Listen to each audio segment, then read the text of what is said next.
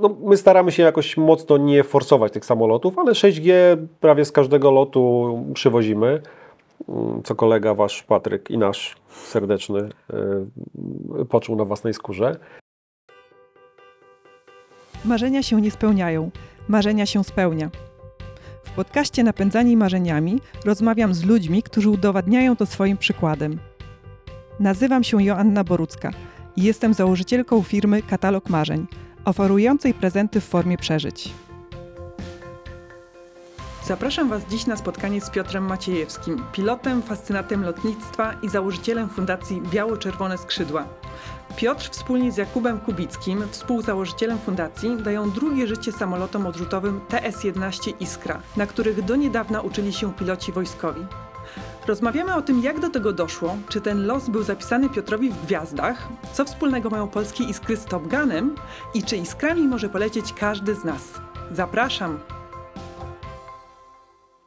Cześć Piotr. Cześć. Piotr, skąd Twoja miłość do lotnictwa? Z piasku. Hmm, poważnie. Intrygująco. No tak, chciałem zacząć intrygująco, ale rzeczywiście tak. No, nie pamiętam tego, ale podobno jak miałem dwa lata i jeździłem z rodzicami na wakacje nad morze nasze polskie piękne, no to były jeszcze czasy, gdzie naszych granic e, strzegli e, nasi ówcześni sprzymierzeńcy za wschodniej granicy. No i często latały odrzutowe samoloty wzdłuż granicy, a jak wiemy, piloci mają łańską, łańską fantazję i potrafią czasem przelecieć nisko. Ja na widok i dźwięk zbliżającego się e, samolotu odrzutowego po prostu rzucałem się w piasek, tak się bałem tego, tego dźwięku tych samolotów. Kilka lat później latam, robię to, co robię, i, e, ale tak, można powiedzieć, że od plaży, od piasku. No dobra, od piasku, ale mówiłeś, że rzucałeś się, więc się bałeś. Bałem się. No to jak od tego bania się e, dźwięku, widoku samolotu e, przeszedłeś do tego, że teraz ty robisz ten hałas? Mm. W sumie nie wiem, jak to się stało, ale, ale od tego piasku minęło kilka lat. E, pamiętam, były pokazy. Najpierw był chyba film, film Top Gun. Tak, od tego się zaczęło. E, obejrzałem na sali gimnastycznej w szkole podstawowej film Top Gun z, e, na 21-calowym telewizorze wtedy, wielka sala, mnóstwo dzieciaków. E, I tak się zaczęło. I później chyba to była siódma klasa podstawówki, jak pojechałem z ojcem na pokazy lotnicze do Dęblina. Wsiadłem tam do samolotu MiG-21, odrzutowy samolot. I już chciałem w tym Dęblinie zostać. Potem się dowiedziałem, że tam jest szkoła lotnicza, liceum lotnicze i zrobiłem wszystko, żeby się do tego liceum dostać. Uczęszczałem do liceum lotniczego w Dęblinie, miałem zostać wielkim panem pilotem odrzutowca. Niestety to były jeszcze czasy, gdzie trzeba było mieć zdrowie naprawdę kosmonauty, żeby latać samolotem odrzutowym. W pewnym momencie dostałem informację o tym, że no, raczej na odrzutowe nie, gdybym chciał helikoptery lub transportowe samoloty, to jak najbardziej, no ale gdzieś cały czas ten Maverick był w głowie e, i zrezygnowałem z wojska. No i potem jakoś te moje losy się potoczyły bardzo szybko. Mm, zrobiłem licencję szybowcową w 2007 roku. Mm, troszeczkę latałem na szybowcach, potem zrobiłem licencję e, samolotową. Mhm samolotową taką turystyczną? Tak, tak, turystyczną licencję, tak, bo to jest tak jakby pierwszy etap, e, jeżeli chcemy latać samodzielnie samolotem. Oczywiście można latać z samolotami ultralekkimi, nie trzeba mieć licencji, można mieć świadectwo kwalifikacji. Mhm. Jest to jakaś forma e, lotnictwa, ale jeżeli ktoś się chce rozwijać dalej w lotnictwie i, i, i osiągać tak jakby wyższe pułapy wtajemniczenia i um, umiejętności, to, to trzeba zrobić licencję mhm. taką prawilną. A szkołę skończyłeś i średnią, i e, studia? E, lotnicze? E, nie, nie, nie. Mhm. E, byłem tylko w lotniczej szkole w Dęblinie, natomiast ja z wykształcenia jestem psychologiem. Kompletnie to się nie, nie ma jak. Że może troszeczkę do, z, z, z, z wykonywanym zajęciem, tak jak teraz troszeczkę myślę, to tak. Ale, ale nie, całą moją nazwijmy to karierę, to tak w dużym cudzysłowie, E, robiłem w lotnictwie cywilnym. Mhm. A kiedy pierwszy raz usiadłeś e, najpierw w kokpicie jako pasażer takiego samolotu odrzutowego, mhm. a później za sterami? Mm, To żeby, widzowie wiedzieli, e, samolot odrzutowy, którym, którym latam, to jest TS-11 Iskra. To jest e, pierwszy samolot zaprojektowany e, i wyprodukowany w Polsce i użytkowany przez Siły Powietrzne Polskie. Samolot szkolno-treningowy, mm, na którym wyszkolili się praktycznie wszyscy piloci aktualnie latający na F-16, czy, czy MiG-29, czy na Su-22. E, także dosyć bardzo popularny, bo tak naprawdę jedyny samolot. A w tym momencie już mamy nowe samoloty, e, bardziej odpowiadające współczesnemu e, szkoleniu i tak dalej. No właśnie warto powiedzieć, kiedy on został zaprojektowany. E, On został zaprojektowany już w latach 50. W 58 roku, ja mam nadzieję, że się nie pomyliłem teraz, bo mnie zjedzą, ale, ale, ale tak, to jest konstrukcja lat, e, koniec lat 50., początek lat 60. I od tamtej pory nieprzerwalnie do zeszłego roku, do 27 lipca Iskra e, latała w polskich siłach powietrznych. I wracając do liceum i do tego twojego pierwszego lotniczego razu. E, W liceum raz miałem możliwość zasiąść za sterami samolotu, w sensie iskry, natomiast ten samolot stał na ziemi, był wyłączony, więc po prostu sobie tylko posiedziałem i patrzyłem, jak on e, wygląda wewnątrz. Natomiast pierwszy, pierwszy lot tym samolotem odbyłem w 2014 roku, roku, czyli w roku, kiedy odbudowaliśmy już jako fundacja e, pierwszą iskrę. No dobra, teraz wracając do tych czasów e, licencji szybowcowej, tej licencji turystycznej, to było takie hobby, rozumiem, działanie po godzinach dla przyjemności. Tak, tak, tak, dokładnie tak. Mm, Natomiast ja miałem zawsze w głowie, że jeśli zacznę latać, i, i, to, to, to nigdy nie chciałem być taką osobą, która zrobi licencję raz na tydzień, w weekend przyjdzie na lotnisko i, i, sobie zrobi dwa kręgi, czy tam poleci do jednego miasta i wróci.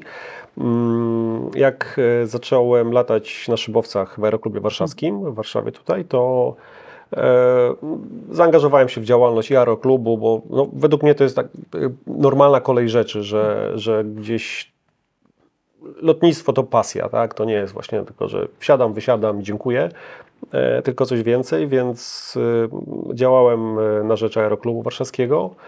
E, Organizowałem różne właśnie zawody szybowcowe, współorganizowałem tak naprawdę zawody szybowcowe, pokazy lotnicze robiliśmy w aeroklubie warszawskim, więc e, To moje lotnictwo rzeczywiście tak, to jest e, hobby, przyjemność, ale gdzieś tam powolutku zaczęło się to przekształcać w takie zajęcie prawie na, można powiedzieć, na 100% czasu. Mhm.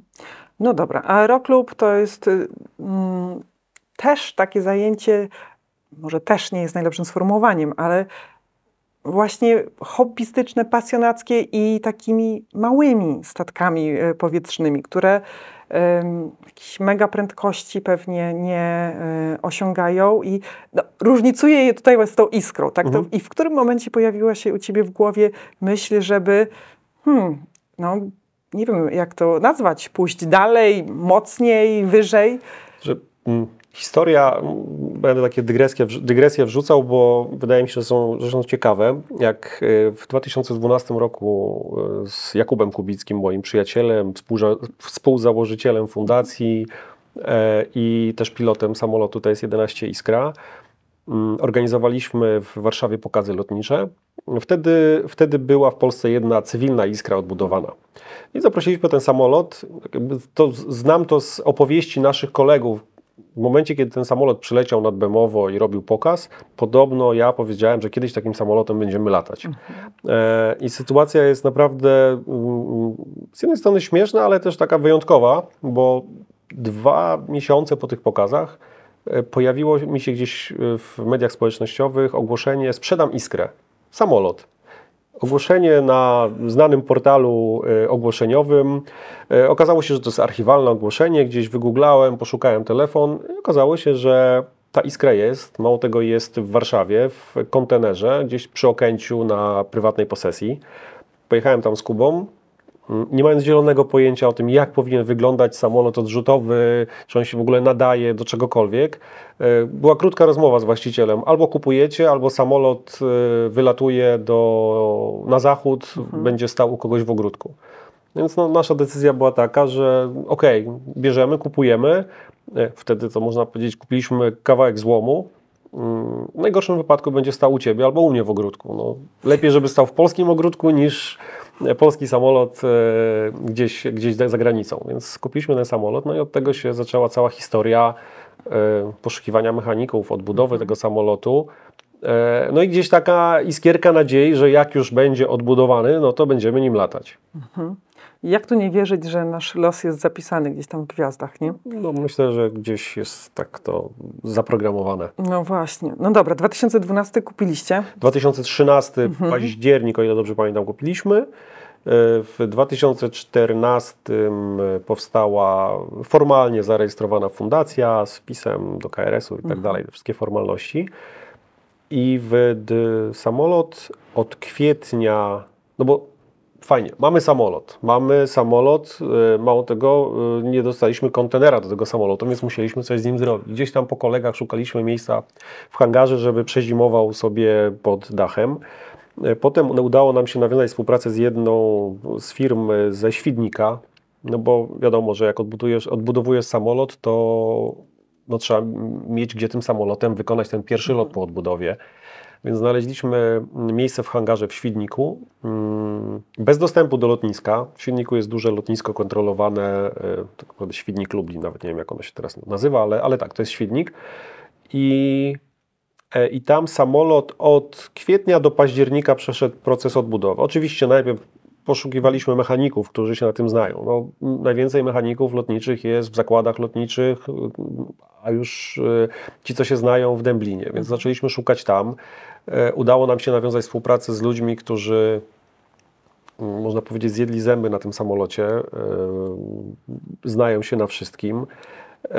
I okazało się, że samolot był w bardzo fajnym stanie. W sensie on był na szczęście, wychodząc, kończąc służbę w wojsku, nie został, mówiąc kolokwialnie, pocięty, tylko rozkręcony, fajnie zabezpieczony, e, więc był e, mocno rokujący do odbudowy. My oczywiście zrobiliśmy specjalistyczne badania nie niszczące węzłów mocujących skrzydeł, e, steru wysokości, czyli wszystkich takich e, rzeczy, które gdzieś cały czas pracują podczas lotu, mogłyby się, nie wiem, urwać, e, cokolwiek mogłoby się z tym stać. No dopiero wtedy, kiedy kiedy mieliśmy pewność, że to jest e, w dobrym stanie, no to zaczęliśmy szukać i silnika, i no, jest, proces jest bardzo długi, bo no, nie, mo, nie ma sklepu z silnikami, nie ma sklepu z częściami do tych samolotów. Żeby kupić silnik, trzeba mieć koncesję, żeby mieć koncesję, trzeba przejść szkolenia, to trwa i tak dalej, i tak dalej.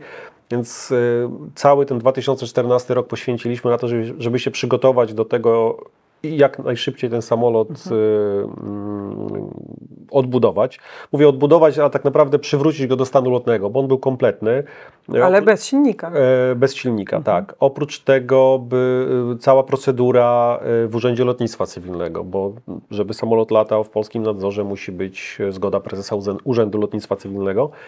E, To wszystko jest, jak widać, do wykonania i, i, i do zrobienia, tylko zajmuje trochę czasu.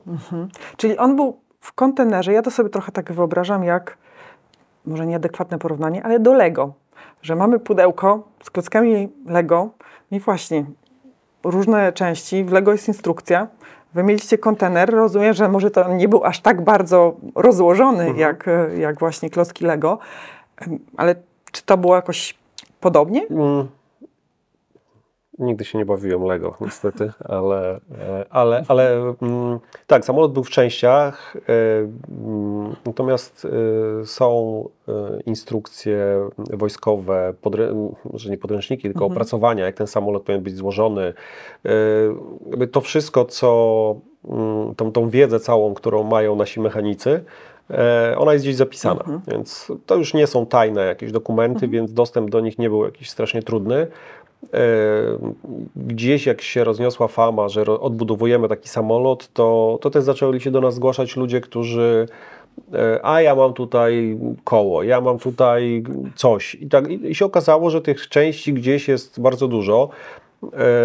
M- Można to potępiać, że ktoś gdzieś pracując w zakładach tam jedną śrubkę sobie wyniósł i tak dalej. Natomiast ja tłumaczę to, że robił to w dobrej wierze, bo, bo wiedział, że kiedyś te samoloty będą latały w lotnictwie cywilnym i E, I, i, I te śrubki my teraz mamy u siebie, ale tak już 100% poważnie, no to dużo rzeczy kupujemy w, przez Agencję Mienia Wojskowego, Mhm. mm, która sprzedaje rzeczy, które, które już wojsku nie są, nie są potrzebne.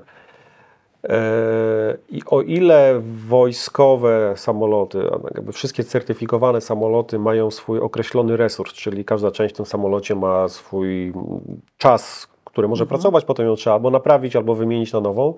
O tyle w samoloty, które my użytkujemy, głównie Iskry, to są samoloty zarejestrowane w kategorii specjalnej, czyli e, cały samolot jest użytkowany według stanu.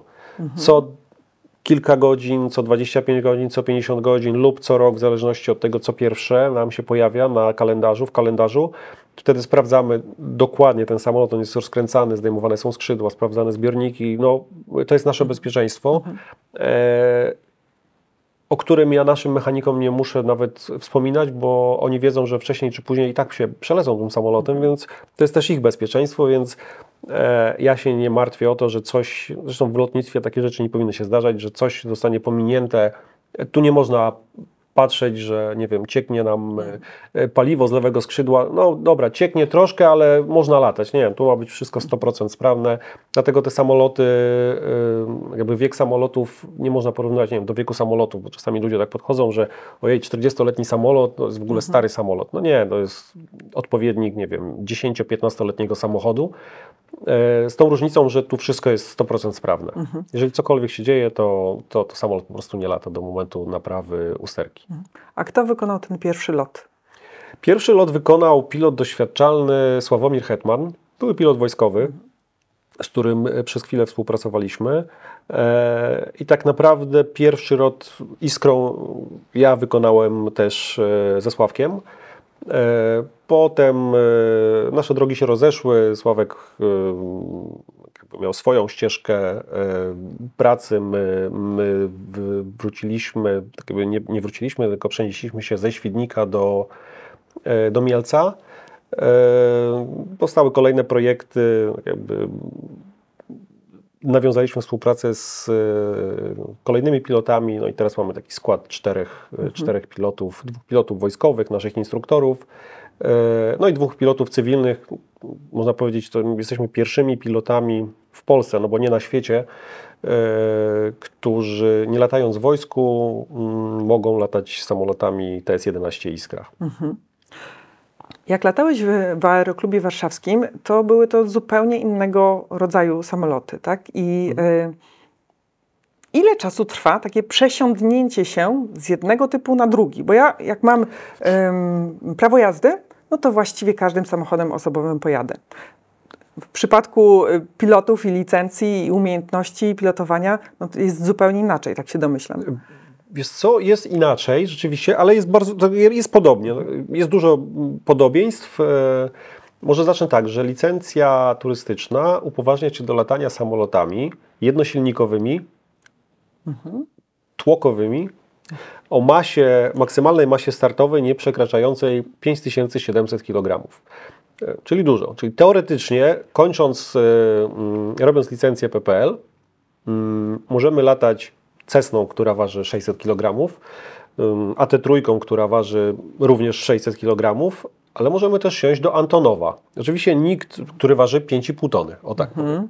Nikt o z, z odrobiną oleju w głowie nie siądzie od razu do Antonowa, chociaż y, gdzieś historycznie y, w Mielcu szkolili do licencji turystycznej od razu na Antonowie. Były takie piękne czasy, gdzie, gdzie piloci pierwszy swój lot samodzielny robili samolotem An-2. A An-2, trzeba wiedzieć, to jest największy jednosilnikowy, dwupłatowy, tłokowy samolot na świecie dotychczas i żaden nie powstał i raczej nie powstanie większy. Więc yy, w lotnictwie wygląda to tak, że yy, kończąc, yy, robiąc kurs, yy, kończąc, dostając licencję PPL, potrafimy tak naprawdę tym jednosilnikowym samolotem wystartować, polecieć z punktu A do punktu B i wrócić w ładnej pogodzie. Yy, Ale Później każdym? E, Tak naprawdę wsiadasz, czy jednak potrzebujesz jakiegoś takiego trochę doszkolenia pod Cessnę, pod, nie wiem, Pipera? To e, e, w aeroklubach sytuacja wygląda tak, że to się z angielska to jest type rating, czy, czy przesz, przeszkolenie na typ. W, w Polsce e, w, nazywa się to laszowanie kolejnego typu. Czyli jeżeli ktoś lata na ceśnie podczas całego kursu, kończy to latanie na ceśnie i, e, i z reguły na początku przesiadasz się na typ, który jest bardzo podobny. E, Cessna to jest górnopłat, czyli skrzydła ma nad kabiną, wysoko. E, Dzięki temu jest bardzo łatwy w pilotażu, praktycznie sam lata. Większość samolotów to są dolnopłaty albo średniopłaty. E, Troszeczkę inna specyfika, więc trzeba wykonać e, w zależności od tego, jak dany właściciel czy aeroklub sobie e, wymyśli, kilka lotów takich sprawdzających z instruktorem po to, żeby móc latać samemu. Natomiast nikt nikomu nie zabrania po mm, zrobieniu licencji kupić sobie na przykład własny samolot i może do niego siąść, bo to jakby licencja mu na to pozwala. Jeżeli uważa, że potrafi nim polatać, polecieć, to jak najbardziej można siąść. Natomiast tak, trzeba, e, bo co najważniejsze jest w samolotach, e, samoloty różnią się prędkościami. E, Prędkość startu, prędkość podejścia do lądowania, prędkość przelotowa i tak dalej, to ma wpływ na to. Prędkość, najlepsza prędkość szybowania w przypadku, kiedy na przykład obetnie nam silnik i, musimy gdzieś wylądować w terenie przygodnym, więc te rzeczy, te rzeczy trzeba mieć w głowie, ale też warto z kimś, kto ma nalatane na danym typie, siąść po prostu do kabiny, zrobić sobie kilka kręgów dookoła lotniska, głównie poćwiczyć lądowania, bo już po trasie to już każdym samolotem lata się, niektóre latają same, mają autopilota, więc tutaj nie ma, e, nie ma żadnego problemu. E, e, Zabawa się zaczyna wtedy, kiedy na przykład chcemy latać samolotem akrobacyjnym, więc trzeba zrobić wtedy uprawnienie do akrobacji. Ty takie masz? tak, tak, tak, tak. To ja uważam, że akrobacja, uprawnienie do akrobacji, nawet jak ktoś nie chce być zawodnikiem, ja raczej nigdy nie będę zawodnikiem i nie wygram Mistrzostw Świata, ale, ale to powoduje, że bardziej czujemy samolot, tak? Nie tracimy e, zimnej krwi, kiedy się okaże, że samolot jest, nie wiem, w sytuacji e, dla nas niekomfortowej, czytaj, nie wiem, do góry nogami z jakiegoś powodu, nie wiem, wlatujemy w chmurę, wylatujemy z tej chmury i się okazuje, że nas błędnik tak zwariował, że, że samolot jest e, do góry kołami, jak wylatujemy z tej chmury. Takie rzeczy się zdarzają. E, I i akrobacja powoduje to, że podnosimy e, bezpieczeństwo w lotnictwie. E, I wracając do tego PPL, e, to ta licencja no, nie pozwala latać iskrami. Pozwala. Pozwala. Tak, pozwala. Okej. Pozwala. E, Co prawda trzeba napisać, e, mm, to wszystko musi zatwierdzić Urząd Lotnictwa Cywilnego. E, Trzeba na, napisać specjalny program dla danego pilota. Tam są oczywiście posta, postawione wymagania, jakie dany pilot musi spełnić, żeby latać iskrą, ale wszystko jest możliwe. No, nie, nie trzeba być pilotem, który latał kiedyś w wojsku na iskrze, żeby latać e, iskrą w cywilu. W latach 90. kilkadziesiąt samolotów odrzutowych, w tym Iskry, wyleciało z Polski na cały świat. W Ameryce, w Australii, w Kanadzie one latają, e, w Wielkiej Brytanii. E, Teraz głównie chyba latają już tylko w Stanach. E, No i tam piloci z różnym doświadczeniem po prostu latają tymi samolotami. Ale leciałeś kiedyś jakimś F? Nie, niestety, nie leciałem jeszcze, ale wszystko przede mną. Nie ma marzeń zbyt wielkich, jak to mówią, więc Dokładnie. myślę, że myślę, że kiedyś się to zdarzy. Mm, No zobaczymy, zobaczymy, co przyniesie los. Jeszcze kilka lat temu słyszałem, że w ogóle jest niemożliwe, żeby latać, żeby odbudować taki samolot. To są rzeczy niemożliwe, a się okazuje, że można odbudować i można odbudować, odbudowywać nawet czwarty samolot w tym No momencie. właśnie, wracając do fundacji, to z jaką myślą, intencją, misją e, powoła, powołaliście Fundację Biało-Czerwone Skrzydła? Fundacja mm, Biało-Czerwone Skrzydła. Tak, to jest e, ciekawy temat, mam nadzieję. E, głównym zamierzeniem fundacji jest promocja polskiego lotnictwa wojskowego i cywilnego, ale tak naprawdę już w 2014 roku e, wiedzieliśmy, że wcześniej czy później te iskry skończą służbę w wojsku. Mm, Więc samoloty, które jeszcze się nadają do tego, żeby latać, jak widać po naszej, nazwijmy to najstarszej iskrze, ona już 8 lat lata w, ponad 8 lat w lotnictwie cywilnym i, i radzi sobie świetnie. Więc głównym naszym takim założeniem jest, było kontynuowanie e, tradycji zespołu pokazowego Biało-Czerwone Iskry. I Wojskowego. Wojskowego, tak. Zespół, który powstał e, jako zespół pokazowy sił powietrznych. Jedyny jak do tej pory zespół latający na samolotach odrzutowych. Mamy jeszcze zespół latający na samolotach Orlik, PZL-130 Orlik. E, To są samoloty turbinowe, ale z silnikiem turbinowym e, turbośmigłowe, o, tak bym to powiedział. Tak to się nazywa. Więc e, naszym założeniem od samego początku było, że jeśli iskry skończą służbę w wojsku, a w tym biało-czerwone iskry zespół pokazowy, my już przez te wszystkie lata nabierzemy tyle doświadczenia, będziemy mieli taki background, że będziemy mogli kontynuować tą tradycję i działalność tego zespołu. No i mm, nie wiem, kiedy to będzie puszczane, ale mam nadzieję, że już wtedy będę mógł powiedzieć, że to się dzieje, bo, bo jesteśmy już bardzo blisko, żeby, żeby samoloty z Dęblina do nas przyleciały i, i, i będziemy na nich dalej latać. Bo dzisiaj ile macie iskier na stanie? Tak, Łącznie tych latających? Na stanie mamy łącznie cztery iskry. Mm, Latających jest dwie. E, Trzecia jest e, jakby skończonym projektem, e, który się zakończył pod koniec e, 2022 roku.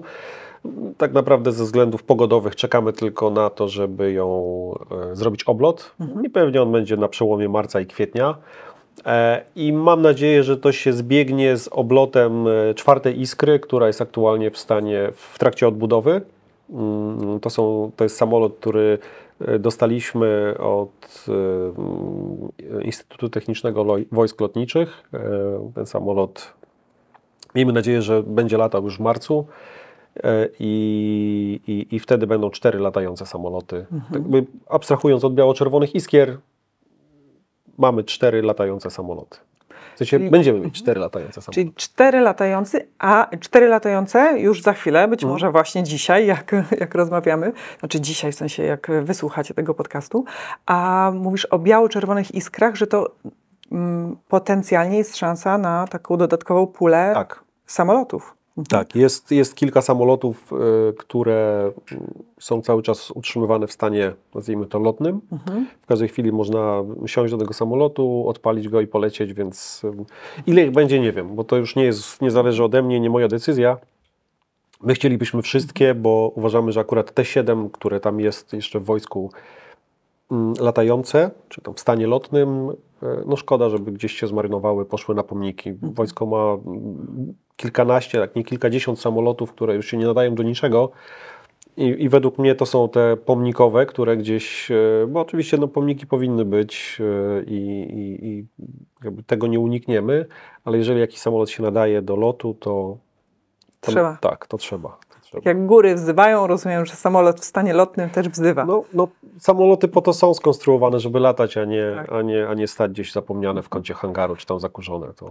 Powiedz trochę o parametrach takiego samolotu. Mam na myśli e, prędkość, nie wiem, wysokość, do, do jakiej wysokości one dolatują, przeciążenia, które osiągają. E, No, to jest samolot y, poddźwiękowy, czyli nie przekraczamy bariery dźwięku tym samolotem. E, Prędkość maksymalna, w sensie mm, prędkość nieprzekraczalna tego samolotu to jest 720 km na godzinę. E, Podczas takiego standardowego lotu akrobacyjnego my latamy w przedziale prędkości między 200 a 600-650 km. Przeciążenia do 6G. E, Oczywiście jak samoloty były nowe, to, to z tego co wiem, chyba do 8G mogły, mogły te przeciążenia znosić. E, No, my staramy się jakoś mocno nie forsować tych samolotów, ale 6G prawie z każdego lotu przywozimy, Mm, co kolega wasz Patryk i nasz serdeczny e, poczuł na własnej skórze. Wysokość tego samolotu, najlepsza wysokość taka przelotowa dla Iskry to jest około 4 km nad ziemią. E, Natomiast my, zgodnie z naszą instrukcją użytkowania w locie, latamy do 7 km. E, Mamy instalację tlenową, także, bo powyżej 4 km trzeba mieć już tlen na pokładzie, więc e, jest instalacja tlenowa. Co jeszcze? No, samolot dla kogoś, kto lata, nie wiem, na szybowcach jest bardzo podobny do, do, do lotu szybowcem. Jest, jest prosty. No to jest samolot, który był samolotem szkolno-treningowym. E, Były lata w polskiej armii, gdzie e, przychodził taki młody adept sztuki lotniczej i pierwszym samolotem, na którym wykonywał lot jest, była Iskra. E, Znam historię jednego pilota, pewnie ich było więcej, natomiast znam historię jednego pilota, który ma wylatane ponad 2,5 tysiąca godzin na samolotach. Nigdy nie leciał samolotem, który ma śmigło, bo zaczynał od Iskier, potem siadał na Limy, potem latał na Su-22, więc to są wszystko samoloty odrzutowe i, i po prostu gość nie leciał samolotem ze śmigłem. Wspomniałeś o Patryku, właśnie o, to też chciałam, e, o tym też chciałam porozmawiać, bo e, faktycznie Tak, nie podglądam. E, No ale nie dziwię się, że imię Patryka jakoś padło w naszej rozmowie. E, Dzięki Patrykowi się e, poznaliśmy. Mm, I dzięki Top Gunowi, który też już e, wspomniałeś wcześniej. Mm, Bo tak, e, projekt Top Gun miał na celu sprawdzenie, czy naszymi polskimi iskrami e, da się zrealizować takie akrobacje jak właśnie w Top Gunie i to nawet nie tym pierwszym, tylko tym e, najnowszym. Tak. Dało się? No już tak jak chyba wszyscy wiemy, tak, dało się. To- Podlinkujemy, tak, podlinkujemy ten film. Tak, zachęcam. Jak ktoś nie oglądał, to, to warto. Może zapytam e, w ten sposób, czy przed realizacją tego projektu, jak Patryk do ciebie zadzwonił, to jaka była twoja pierwsza myśl, że kurczę, że to, no przecież jasne, że to zrobimy, czy że, nie wiem, jakiś szalony gościu, że Patryk takie wrażenie sprawia takiego pozytywnie zakręconego gościa, ale jak, jak e, się potem okazało, to takie bardzo pozytywne wrażenie. Nie, nie było w ogóle od razu, no zrobimy to, no czemu mamy tego nie zrobić? No jak się uda, to jakby mm, też nie wiem, może, może to sobie wytniecie później, ale, ale nie, E, Tam takich, e, zarówno w filmie Top Gun, jeśli chodzi o odwzorowanie tej sceny, ani, albo w naszym locie, tam akrobacji strasznych nie było. Tam była taka sek- sekwencja zakrętów, e, potem było wznoszenie. Oczywiście na, na górce tego wznoszenia było odwrócenie samolotu na plecy i, i nurkowanie. Są to elementy akrobacji, ale jeżeli mówimy o takiej akrobacji typu pętla, beczka, to, e, to tego w tej sekwencji w filmie nie było. Oczywiście w całym filmie były tam akrobacje lotnicze i e, samolot, no, samoloty, które mogą kręcić akrobacje, czyli samoloty myśliwskie, odrzutowe, e, w tym Iskra, pod względem takiej fizyki lotu, no nie różni się za bardzo od F-18. No tam w F-18 robią robotę, mówiąc kolokwialnie, silniki. To jest samolot, który, który na tych silnikach po prostu możemy go postawić pionowo w locie i on się rozpędza lecąc, lecąc do góry. Tak? Tam jest e, e, duża nadwyżka mocy nad masą tego samolotu, więc e, jak najbardziej tak. Natomiast Iskra jest takim samolotem, że jak ją się umiejętnie pilotuje, odpowiednie prędkości przy danych figurach, no to, to można, e, można to, tą sekwencję bez problemu odwzorować. E, Dla nas taką ciekawostką było mm, jakby sfilmowanie tego wszystkiego, bo tutaj też e, e, to jest myślę bardzo istotne w tym całym projekcie, e, bo na tym samolocie nie za bardzo jest gdzie zamontować kamery. E, Przynajmniej do tej pory nie, nie, nie mieliśmy takiej możliwości. Po, po tym, jak poznaliśmy Was, to się, to się udało i efekt jest no, dla nas wow, tak? Zresztą cały czas używamy tych, tych e, mocowań do, e, do samolotu. Ja myślę, że teraz jak Piotr opowiada, to wy właśnie widzicie e, na planszach, jak te mocowania wyglądają. Okej, no tak, tak właśnie pewnie jest. Mówiłeś o tym odwzorowywaniu, że ja myślę, że przemawiało przez, że przemawia przez ciebie taki profesjonalizm, e, taki e, wiedza ekspercka, no bo, bo powiedziałeś, że te akrobacje w Top Gunie wcale nie były tak bardzo trudne. Może one nie były e, tak bardzo trudne, właśnie z twojej perspektywy. No, z mojej perspektywy widza w kinie, to wrażenie jest takie, że ja po, ja po pierwsze nie wiem, czy to w ogóle jest realne, czy to są jakieś efekty specjalne. W ogóle sobie nie wyobrażałam tego, a byłam w kinie z Patrykiem już z myślą o tym, że em, taki jest zamysł, żeby to e, sfilmować i sfilmować, zrealizować e, właśnie w Polsce z wami. No nie, ja wyszłam z tego kina z przekonaniem, że okej, fajny pomysł, y, no dobra, to miło było, a jednak, a jednak to, to zrobiliście. Mm, No, tak. No, no, tak. Tak, zrobiliśmy. No, też nie chcę wyjść na jakiegoś taką tutaj buńczuczną, czy tam jak zwał osobę, która... E, ale e, no, patrząc na cały Top Gun, no nie wiem, czy wszyscy oglądali, ale tam były sceny, których na pewno Iskra by nie zrobiła. E, I myślę, że też e, gdzieś tam komputery pomagały w e, produkcji oryginalnego Top Guna, ale, ale ta akurat sekwencja tych, tych, tych lotów, tej, tej sceny finałowej, tak, czyli tam lecimy sobie w kanionie, e, tu zamiast kanionu, no niestety w okolicach Mielca, gdzie to kręciliśmy, nie ma żadnego kanionu, ale jest, jest Wisła, jest e, druga rzeka Wisłoka, więc gdzieś tam mogliśmy sobie udawać, że to jest e, ta sekwencja zakrętów, to ona w pewnym momencie bardzo fajnie nam się składała z meandrami Wisły, więc to też nawet to widać na filmie, jak nad Wisłą lecimy. E, No później już e, te wznoszenia mm, i, i nurkowanie robiliśmy nad lotniskiem po to, żeby było bezpiecznie przede wszystkim. E, No sceny, ja właśnie nie pamiętam, czy była scena w nowym Top Gunie, jak przelatuje koło wieży samolot? Była? No, no to Była? właśnie też było, nasz był przelot i, i myślę, że to jest też jedno, jedno z lepszych ujęć, gdzie, gdzie kontroler na wieży prawie się oblewa kawą, więc e, e, Tak. to, to, to mi się bardzo podobało. E, każdy lot samolotem, a szczególnie iskrą, to jest, każdy lot jest inny. Każdy lot wymaga odpowiedniego przygotowania, więc to też nie jest tak, że my siedliśmy, polecieliśmy i mieliśmy. No, to, to, to były kilka godzin briefingu wcześniej, przygotowania samolotu, tak jakby przespacerowania tego, czyli na ziemi przedreptaliśmy sobie z e, Kubą, e, który też leciał w drugim samolocie. W sumie to on był liderem tej formacji, ja byłem e, z prawej strony na skrzydle.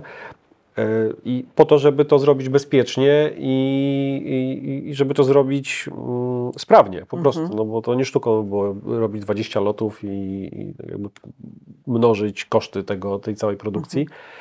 E, No ale no, myślę, że się udało. Nawiązując do tego, co powiedziałam o mojej refleksji po wyjściu z kina Top Guna, że no wtedy jeszcze nie wierzyłam, ale potem pojechałam na te nagrania i ja to widziałam wszystko, co się wydarzyło i, em, i to dla mnie było wow, tak z ziemi. A domyślam się tylko, jak bardzo wow może być z kabiny. I myślę, że warto też powiedzieć o tym, że mm, każdy może e, przeżyć, przeżyć właśnie taki lot e, iskrą, doświadczyć e, tych przeciążeń. E, opowiedz trochę o tej, o tak. tej działalności fundacji. Dokładnie tak jak mówisz, może doświadczyć, a potem przeżyć ten lot. No jakby to jest warunek konieczny, żeby przeżyć ten lot, tak. Ale tak mówiąc już poważnie, to, e, to tak, no, jesteśmy po to, żeby się dzielić tym lotnictwem. Po to te samoloty mają dwa miejsca, e, żeby móc e, podzielić się z tą radością latania e, samolotem odrzutowym. Nie tylko, no bo mamy też jeszcze inne samoloty, ale, ale jeżeli już rozmawiamy o iskrach, tak, no bo to jest, to jest coś, co do jeszcze niedawna było zarezerwowane tylko dla pilotów wojskowych, po prostu. Była taka sfera marzeń e, fanów e, czy pilotów cywilnych, którzy, którzy chcieliby się takim samolotem przelecieć. My organizujemy loty zapoznawcze, że to żeby się, żeby opowiedzieć, co, co się dzieje z, w takim locie, jakie to są e, głównie e, wystrzał endorfin, dobrego humoru i, i, i, takiej radości, a mało tego, nawet jak czasami komuś się zrobi niedobrze w samolocie, bo to jest normalne, to i tak jest potem radość e, po takim locie. E, Ja już tym samolotem mam wylatane e, sporo i za każdym razem mam uśmiech na twarzy i, i, to jest dla mnie ogromne przeżycie i, i po prostu, no, nie chcę tutaj używać słów typu kocham to i tak dalej, ale, ale no po prostu tak jest. No, to zdarzało mi się, e, teraz już mieszkam w Mielcu, ale zdarzało mi się, że jechałem e, 3,5 godziny z Warszawy do Mielca po to, żeby przelecieć się 20 minut i potem wrócić z powrotem do, do Warszawy, więc o czymś to świadczy po prostu. E, Więc e, tak, można się takim samolotem przelecieć. e, Nie trzeba być, e, nie trzeba mieć zdrowia kosmonauty. ogólny dobry stan zdrowia. E, Mamy kilka ograniczeń, jeśli chodzi o, o wzrost, o wagę. No, po prostu ze względów e, ergonomicznych e, dana osoba musi gdzieś tam do tej kabiny pasować, no bo jak jest za wysoka, no to po prostu nie zamkniemy kabinki i, e, i, i, i nic z tego nie będzie, więc e, można się z nami przelecieć takim samolotem, można, w każdym takim locie jest akrobacja, jest szybki przelot nisko nad lotniskiem, wszystko robimy tak naprawdę nad lotniskiem w Mielcu, które z naszego punktu widzenia jest chyba najlepszym lotniskiem w tym momencie dla naszej działalności, bo jest wyznaczona strefa do, do takich lotów, jest y, utwardzona, y, utwardzony pas startowy y, o 2,5 km długości, więc to, to wszystko nam się e, e, spina. E, I no w takim locie no przede wszystkim jest, jest fan z tego, że lecimy historycznym samolotem. Takim nie do końca historycznym, bo cały czas można powiedzieć jeszcze do niedawna latającym w naszych siłach powietrznych. Mamy duże prędkości, ciasne zakręty, pełną akrobację, także świat do góry nogami można zobaczyć. Można zobaczyć, jak wygląda świat e, pod chmurami, nad chmurami. W chmurach raczej nie, bo, bo generalnie to wtedy nic nie widać, więc to żaden, żaden fan dla kogoś, kto siedzi z tyłu. E, Można podtrzymać ster, zobaczyć, po prostu poczuć, jak ten samolot leci e, i, no i mieć radość z tego, że lecimy samolotem odrzutowym, bo myślę, że dużo osób leciało już odrzutowym samolotem. E, Mam tu na myśli samoloty pasażerskie gdzieś na wakacje. E, Prędkości są podobne, e, ale cała zabawa zaczyna się wtedy, kiedy są zakręty, bo duża prędkość i ciasny zakręt to wysokie przeciążenie i, i wtedy i wtedy, I wtedy czuć to latanie, e, czuć tą maszynę. E, My oczywiście przed e, takim lotem mm, robimy pełne przeszkolenie z tego, jak z zasad bezpieczeństwa, z tego, jak działa fotel katapultowy, jak e, działa spadochron i tak dalej, i tak dalej. O tym, czego nie dotyka. Staramy się, żeby e, ten lot, ta, ta wisienka na torcie po tej wizycie w fundacji, e, w hangarze fundacji czy na lotnisku, No, dla niektórych jest to spełnienie marzeń, e, dla niektórych jest to e, kolejna ekstremalna rzecz, którą robili już po tym, jak nurkowali, jak wspinali się na, na Monteverest. No, taka ciekawostka jest, e, była u nas e, pani, która była już wszędzie. Jeździła, mówi, na wszystkich najbardziej ekstremalnych kolejkach górskich, skakała na bungee ze spadochronem, e, była w bazie pod, w najwyższej bazie pod Monteverest i tak dalej. I wysiada i mówi, że to jest najlepszy dzień w jej życiu. No to ja nie mam pytań. No, jeżeli ktoś coś takiego mówi, to, to raczej no, nie miałbym powodu, żeby kłamać. Więc no, zachęcam, polecam, warto spróbować. Ja też bardzo zachęcam. Ja nie miałam jeszcze okazji, zobaczymy, e, mm, co będzie. E, chociaż po takiej każdej rozmowie z ko- kolejnym gościem ta lista rzeczy, które gdzieś tam kiedyś chciałabym e, zrobić, ale też czasem trochę się boję, się wydłuża. I teraz, e, no właśnie, czy ten strach można jakoś oswoić, czy co? Czy masz, masz takich e, pasażerów, po których widzisz, że bardzo się boją, e, ale dają radę? Nie wiem, dzięki czemu dają radę? E, Ja miałem, mm, mam często, może często to jest za, za, za mm, złe słowo, ale w, gdzieś tam w mojej historii zdarzyło mi się kilka osób, e, to byli też moi znajomi, którzy e, siedli ze mną do samolotu, niekoniecznie do Iskry, ale do, do, do, samolotu. I się okazuje, że oni nigdy w życiu na przykład nie lecieli wcześniej samolotem, jakimkolwiek, nie oderwali się od ziemi. E, oczywiście na początku jest strach, ale to nie jest strach przed lotem, tylko to jest no, tak naprawdę strach przed nieznanym. To trochę tu psychologia się w, wkrada. E, I dla mnie e, najważniejsze, no, to jest takie trochę zero-jedynkowe, bo albo kogoś przestraszę i on powie, już nigdy nie siądę do samolotu, albo się zakocha, albo przynajmniej będzie, powie, że a, to było ok, e, spoko, fajnie się latało. Więc podczas takiego lotu no, najważniejsze, żeby nie przestraszyć e, e, osoby, która nigdy nie, nie leciała samolotem, pokazać jej, że ten samolot, nawet jak zaimitujemy awarię silnika, czyli zdejmiemy gaz, więc już nie mamy tej mocy, ten samolot leci tylko tak naprawdę dzięki prawom fizyki, że on nie spada jak kamień w wodę, tylko jeszcze mamy czas na to, żeby wybrać e, miejsce do lądowania w sytuacji awaryjnej, e, że jeszcze mamy dużo czasu relatywnie, bo, bo, bo 3 minuta to jest dużo, no, to zależy. Ale, ale tak. e, I, i, i no taka największa radość, że ktoś po takim locie mówi, kurde, no to było naprawdę super. Kiedyś raz z nami poleciał e, kolega, który latał samolotami na wakacje i tak dalej. Przeleciał się Iskrą, no i w zeszłym roku odebrał licencję e, pilota, bo się zakochał w lotnictwie i e, teraz tylko mówi, czeka, kiedy będzie mógł polecieć Iskrą. Więc Ja leciałam paralotnią, helikopterem, balonem i za każdym razem e, bałam się, tak na chwilę przed i też za każdym razem e, już po miałam takie uczucie no właśnie euforii, ogromnej e, radości, takiego naładowania e, pozytywną energią. Także mega polecam. To, co dla mnie było takie wspierające, co mi pomagało w tym strachu, to tu się przy, przydaje właśnie ta psychologia, o której mówisz, bo za każdym razem piloci mieli w sobie taką ogromną siłę spokoju. I też tak jak z Tobą e, rozmawiam i widziałam Ciebie w akcji, no to też e, dla mnie jednym słowem, jakbym miała tutaj Ciebie scharakteryzować, to jest właśnie ten spokój.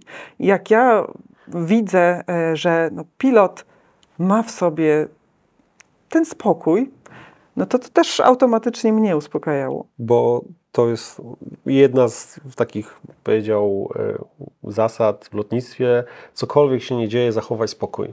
Bo no, panika to jest najgorsze, co może się zdarzyć w kabinie samolotu, jeśli na przykład przestanie pracować silnik jeden czy dwa silniki, jakkolwiek. E, Strach jest w lotnictwie. Ja uważam, że jeżeli, ktoś się nie boi, to, to coś jest nie tak. Natomiast ten strach to jest taki, bym powiedział, pozytywna taka motywacja, bo gdzieś tam, zaczynając od szybowców, przez e, samoloty, kończąc właśnie na, na iskrze, e, jak już nawet stoisz na progu pasa startowego i jesteś na dosłownie 5 sekund przed tym, żeby ruszyć, to w głowie masz, co się wydarzy, gdyby na 100 metrach obcięło nam silnik, albo nam silnik obetnie w połowie rozbiegu. No, są na to procedury, które, tak jak już nie ma czasu, żeby je czytać z kartki, trzeba je, je mieć w głowie i wiedzieć, co w danym momencie zrobić. I, i to jest ten taki takie, no, taki moment skupienia. Oczywiście cały lot trzeba być skupionym, ale, ale taki chyba najbardziej, e, najbardziej istotny, tak? Bo już czym wyżej od ziemi, tym jest, tym jest bezpieczniej, wbrew pozorom. E, Piotr, zbliżając się do końca e, naszej rozmowy, mam takie dwa pytania. Po pierwsze, o Twoje takie osobiste lotnicze marzenia. No, ja jestem mono, monotematyczny i mam dwa. Pierwsze to jest, jakby kiedyś pierwszym, pie, moim marzeniem było polecieć Iskrą. Potem jak odbudowaliśmy drugi samolot, to, to chciałem polecieć w formacji i latamy w formacji, więc jakby kolejne odhaczone. E, Teraz mi się marzy formacja więcej niż dwóch samolotów. e, Myślę tutaj o pięciu, a może nawet siedmiu. E, I to mówię w kontekście biało-czerwonych iskier, czyli tej lotniczej drużyny narodowej, która gdzieś będzie promowała polskie lotnictwo wojskowe i cywilne i w Polsce, i, i za granicą, bo naprawdę mamy się czym chwalić i e, pomimo tego, że samoloty już mają swoje lata, to jednak to piękno lotnictwa, iskry, no i to jest piękny samolot po prostu, dobrze lata, a piękny samolot zawsze dobrze lata. E, I mm, drugie moje marzenie to jest, e, które też powoli realizuję, to jest e, udział w pokazach w Oshkosh. To są pokazy takie największe, jeden z największych pokazów lotniczych na świecie w Stanach Zjednoczonych. E, Udział, ten aktywny udział. Udział aktywny, Mhm. tak, tak, tak. No, ro- robimy wszystko, żeby jak nie w tym roku, to, to w następnym polecieć tam e, na samolotach TS-11 Iskra. Mhm. E, Nasi przyjaciele z, ze Stanów Zjednoczonych mają takie samoloty latające, więc jesteśmy w trakcie przeszkalania w, według amerykańskich procedur. No i kto wie, może się uda. E, Wszystko zależy od nakładu pracy, jaki, jaki będzie w e, tym sezonie, więc to są, to są takie skromne dwa marzenia. To mega kibicuję. To drugie pytanie e, dotyczyło, dotyczy e, planów fundacji. One, jak rozumiem, bardzo mocno się pokrywają właśnie z Twoimi osobistymi marzeniami, ale może jest coś jeszcze, co w ramach fundacji planujecie i chciałbyś o tym opowiedzieć. Takie e, to, plany takie realne, które zrealizujemy w tym roku albo planujemy zrealizować, no jest ich kilka. Na pewno, na pewno będziemy organizować kolejną edycję Aerocamp, czyli Aerocamp with Champions, tak to się ładnie nazywa. E, To są, to jest taki szkolenie e, z aktualnymi lub z byłymi mistrzami świata w akrobacji samolotowej i w tym roku dochodzi akrobacja szybowcowa, czyli piloci, którzy albo chcą latać akrobacyjnie, albo już mają y, uprawnienie do latania akrobacji, albo są akrobatami, ale chcieliby pod okiem aktualnego czy, czy byłego mistrza świata y, doskonalić swoje umiejętności, bo powtórzę to już nie wiem który raz, ale no, akrobacja to jest bezpieczeństwo w lotnictwie i i my na to stawiamy. W zeszłym roku e, lataliśmy z Maciejem Kulaszewskim, e, zeszłorocznym mistrzem świata, czyli aktualnym tak naprawdę mistrzem świata w, e, w klasie intermediate i z Łukaszem Czepielą, który jest pilotem Red Bulla i jest mistrzem świata w klasie Challenger, o ile dobrze pamiętam, w Red Bull Air Race, które, które z 2018 roku, więc jak na krótki termin przygotowań mieliśmy fajną frekwencję, wyszkoliliśmy pięciu pilotów, liczymy, że w tym roku będzie minimum drugie tyle. Nie zdradzę jeszcze nazwisk, bo, bo to też jest taki element, który ma przyciągnąć mm, e, uczestników. Czyli to, to jest kamp, szkoli się kilkoro pilotów, a można to oglądać, tak? Można to oglądać na lotnisku, na lotnisku w Mielcu. Te, to szkolenie będzie zakończone takimi wewnętrznymi pokazami, w sensie zawodami e, w akrobacji, e, pod okiem właśnie e, naszych e, kolegów mistrzów. To jest jeden, jeden temat. Pokazy lotnicze, m, które będą w Mielcu. Jeszcze nie powiem kiedy, ale, ale myślę, że w wakacje. Mamy też jeden fajny plan związany. To, co mogę powiedzieć, to na pewno, że będzie bardzo nisko i, i, i szybko i w fajnej lokalizacji. E, To, to, to. A z takich planów e, max, jakie dla fundacji i, i to, co byśmy chcieli e, osiągnąć, to, to moim i, i, i Kuby Kubickiego marzeniem jest to, żeby w naszej fundacji a jak nie, nie w naszej, to w jakiejkolwiek innej działającej w naszym kraju, żebyśmy mieli przynajmniej po jednym samolocie e, wojskowym, który kiedykolwiek latał w polskich siłach powietrznych, czyli mówię tutaj o, o migach. E, my się szykujemy do tego, żeby odbudować samolot I-22 Iryda, który, który czeka w kolejce na przywrócenie do stanu lotnego. To jest też tak jakby historia na kolejną rozmowę, e, więc nie będę zanudzał, ale tak, zależy nam na tym, żeby w naszych, w naszym hangarze Przynajmniej po jednym samolocie, który kiedykolwiek latał w wojsku, był, mm, był jeden egzemplarz, który dalej może cieszyć oko na pokazach i, i, i w powietrzu Właśnie, którym też będzie można, się przelecieć. może tak, tak, prywatnie się przelecieć. Tak. Trzymam kciuki za te wszystkie plany. Wielkie dzięki za rozmowę, stronę fundacji i te różne mm, inicjatywy, akcje, o których rozmawialiśmy, podlinkujemy. Do zobaczenia gdzieś na lotnisku, może też w powietrzu. Bo przy kolejnych projektach wspólnych. Dokładnie. Dziękuję. Dzięki. Z każdą kolejną rozmową moja bucket lista rośnie. Mam nadzieję, że wasza także. Nowe doświadczenia, wychodzenie ze strefy komfortu to coś, co ogromnie lubię, choć faktycznie czasem się boję. Za to to uczucie po przełamaniu strachu jest tak wspaniałe, że po prostu mega warto. Jaki strach przełamałaś, przełamałeś ostatnio? Daj znać w komentarzu. I jak zawsze, już wkrótce zapraszam na kolejną fascynującą rozmowę.